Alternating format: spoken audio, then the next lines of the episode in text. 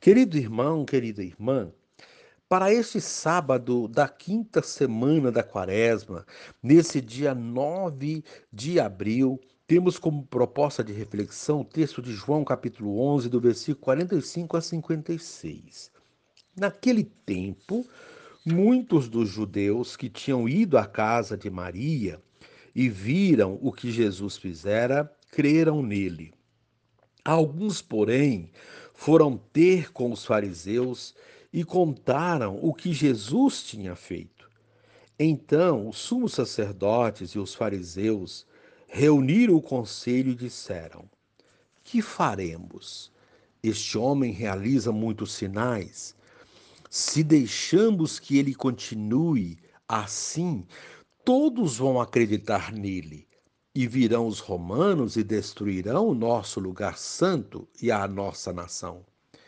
Um deles, chamado Caifás, sumo sacerdote em função naquele ano, disse: Vós não entendeis nada. Não percebeis que é melhor um só morrer pelo povo do que perecer a nação inteira? Caifás não falou isso por si, por si mesmo Sendo sumo sacerdote em função naquele ano, profetizou que Jesus iria morrer pela nação. E não só pela nação, mas também para reunir os filhos de Deus dispersos. A partir desse dia, as autoridades judaicas tomaram a decisão de matar Jesus.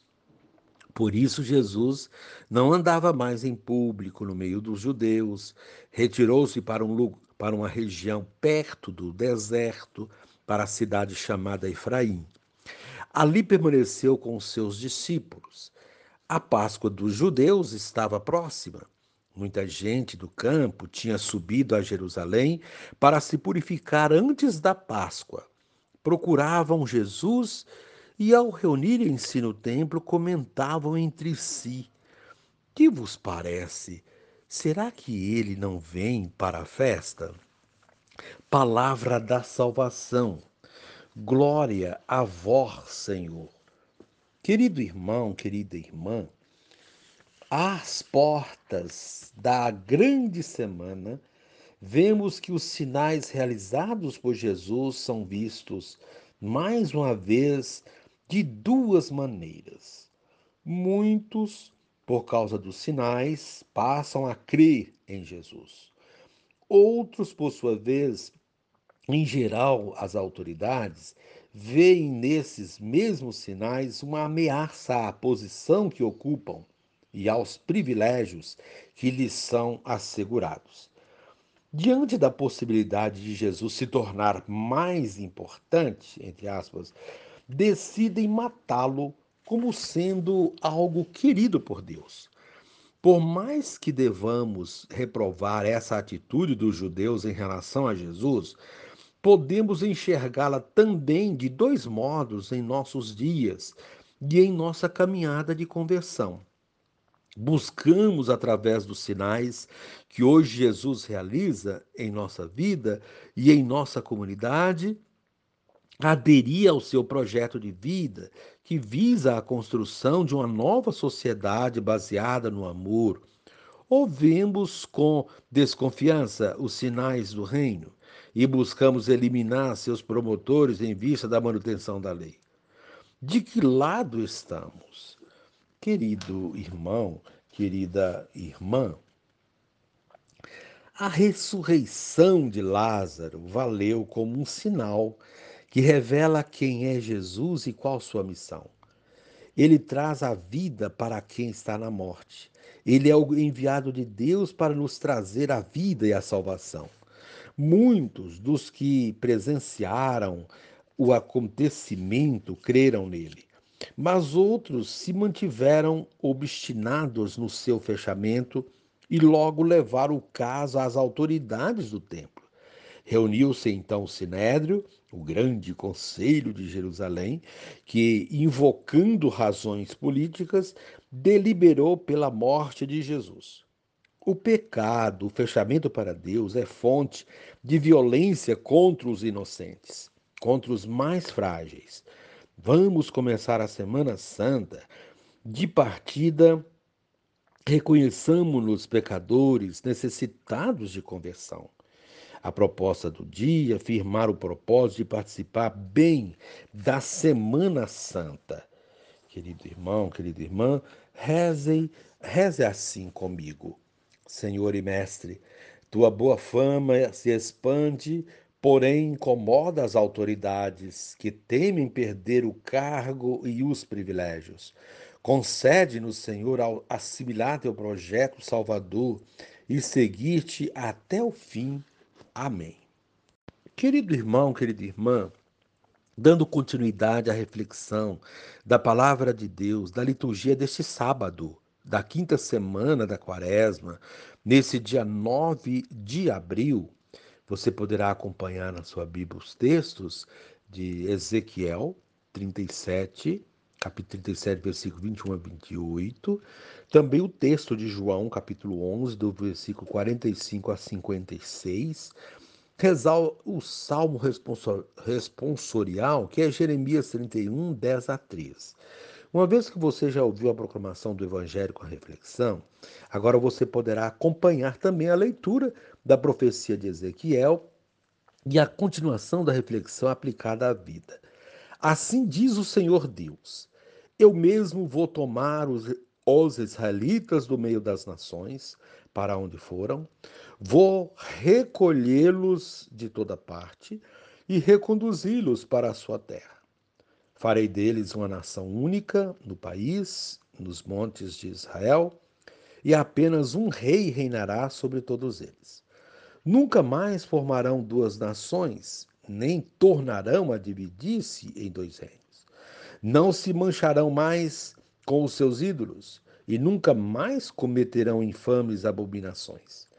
Eu os libertarei de todo pecado que cometeram em sua infidelidade e os purificarei. Eles serão o meu povo e eu serei o seu Deus. Meu servo Davi reinará sobre eles, e haverá para todos eles um único pastor. Viverão segundo meus preceitos e guardarão minhas leis, pondo-as em prática. Habitarão no país que dei a meu servo Jacó, onde moraram vossos pais. Ali habitarão para sempre, também eles com seus filhos e netos, e o meu servo Davi será o seu príncipe para sempre. Farei com eles uma aliança de paz, será uma aliança eterna. Eu os estabelecerei e multiplicarei, e no meio deles colocarei meu santuário para sempre. Minha morada estará junto deles. Eu serei o seu Deus, e eles serão o meu povo. Assim, as nações saberão que eu, o Senhor, santifico Israel, por estar o meu santuário no meio deles para sempre. Palavra do Senhor, graças a Deus. Querido irmão, querida irmã, a liturgia de hoje nos conduz a uma decisão: assumir ficar com Cristo e ir com Ele até o Calvário, para depois ressuscitarmos com Ele ou desistir, negar, traí-lo. A decisão é de cada um.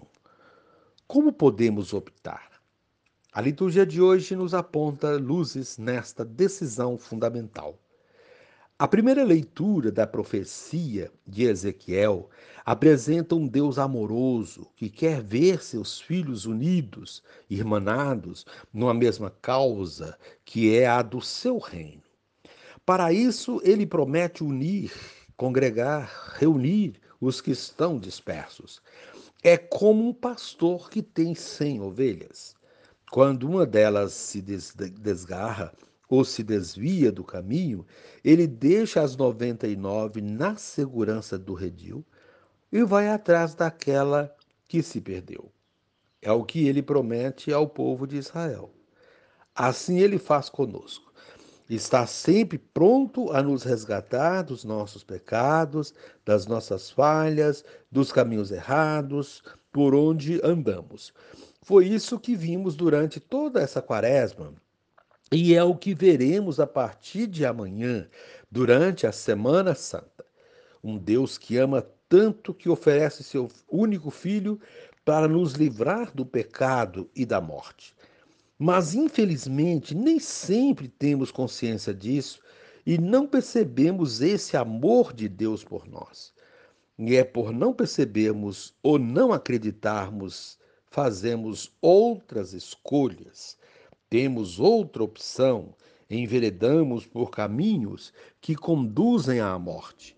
O momento de decisão é este, como nos mostra o evangelho de hoje. O evangelista João fala dos sete sinais, milagres realizados por Jesus. O último deles é o da ressurreição de Lázaro. Com este sinal, Jesus revela definitivamente que é a ressurreição e a vida, e que quem nele crê não morrerá jamais. Muitos que viram estes sinais, e principalmente este, principalmente este último, que aconteceu na casa de Maria, creram nele, conforme o evangelho de hoje. Este sinal foi decisivo para optarem definitivamente por ele, isto é, pela vida. Há, porém, quem preferiu tomar outra decisão, a de seguir outros caminhos, foram denunciar Jesus às autoridades judaicas. Com isso, elas, as autoridades, decidiram matá-lo. Segundo Caifás, ele seria o bode expiatório que iria salvar a nação do Império Romano. Segundo as profecias, com sua morte, ele reuniria os filhos de Deus dispersos. É este o elemento que une o Evangelho com a primeira leitura a congregação dos filhos dispersos, a união dos filhos de Deus. Cristo, ao oferecer a sua vida por nós, além de dar uma das provas mais contundentes do amor de Deus pela humanidade, atraiu para si os que viviam dispersos pela ignorância e pelo pecado. Querido irmão, querida irmã, todos esses elementos estarão presentes na Semana Santa que iniciaremos amanhã, Assim sendo, ao optarmos por Jesus, possamos ir com Ele até o fim, sem temer, sem vacilar, confiantes na presença do Pai que nos fortalece. Assim estaremos unidos a Ele e seremos um só coração e uma só alma. Querido irmão, querida irmã, a importância de meditarmos, né, de fazermos assim a nossa revisão de vida, conforme aí propõe o Retiro Quaresmal 2022, aí no esquema de repetição, está é, tá dizendo que não há progresso espiritual quando não se tira o maior proveito possível das lições do Senhor que nos vêm das experiências anteriores. Sabemos que a experiência é mestra e formadora, mas somente a experiência relida, rebatida, solidificada, saboreada. O que constrói a pessoa interiormente é a retomada permanente das experiências que viveu. O retorno a um tema já meditado ou contemplado é, pois, um exercício de discernimento que nos ajuda a perceber as constantes, luzes, apelos, e é por meio dessas constantes que se manifestam a ação e a vontade de Deus sobre nós. O termo repetição não significa retomar ou fazer de novo um determinado exercício, mas repassar o processo da experiência vivida com uma nova expectativa e de acordo com uma nova metodologia. A repetição é muito mais um retorno aos sentimentos experimentados na oração. Trata-se de um método de concentração naquilo que é essencial, iluminante, nutriente. Nesta semana você seguiu o Evangelho de João, no qual a imagem de Jesus Mestre é central. Você contemplou algumas cenas de conflitos entre Jesus, que traz um novo ensinamento, e os judeus que, fechados em sua tradição religiosa, resistem a acolher a nova proposta de vida, e meditou sobre elas. Jesus procura desatar as amarras da ignorância e do fanatismo para que as pessoas possam dar um novo sentido à própria existência.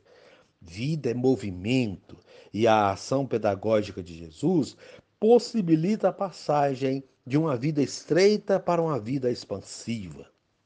O evangelho que ele deposita nas mãos de seus seguidores é um programa de vida para alcançar a felicidade, a realização, a bem-aventurança. A fidelidade de Jesus à vida o levou a entrar em conflito com os geradores da morte.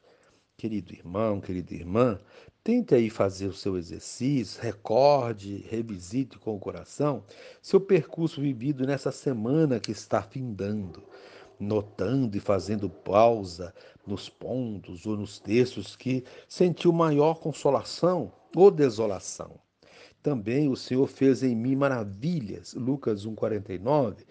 Que maravilhas o Senhor tem realizado em você ao longo dessa semana de retiro quaresmal. Outra coisa também, dê graças ao Senhor ao tomar consciência dos frutos experimentados e desperte o desejo interno de viver a Semana Santa com mais intimidade e presença junto a Jesus, que é fiel até o fim. E reze assim comigo. Divino Espírito, faz-me compreender a morte de Jesus como serviço à humanidade, que deve ser reunida da, da dispersão causada pelo egoísmo e pela maldade. Amém.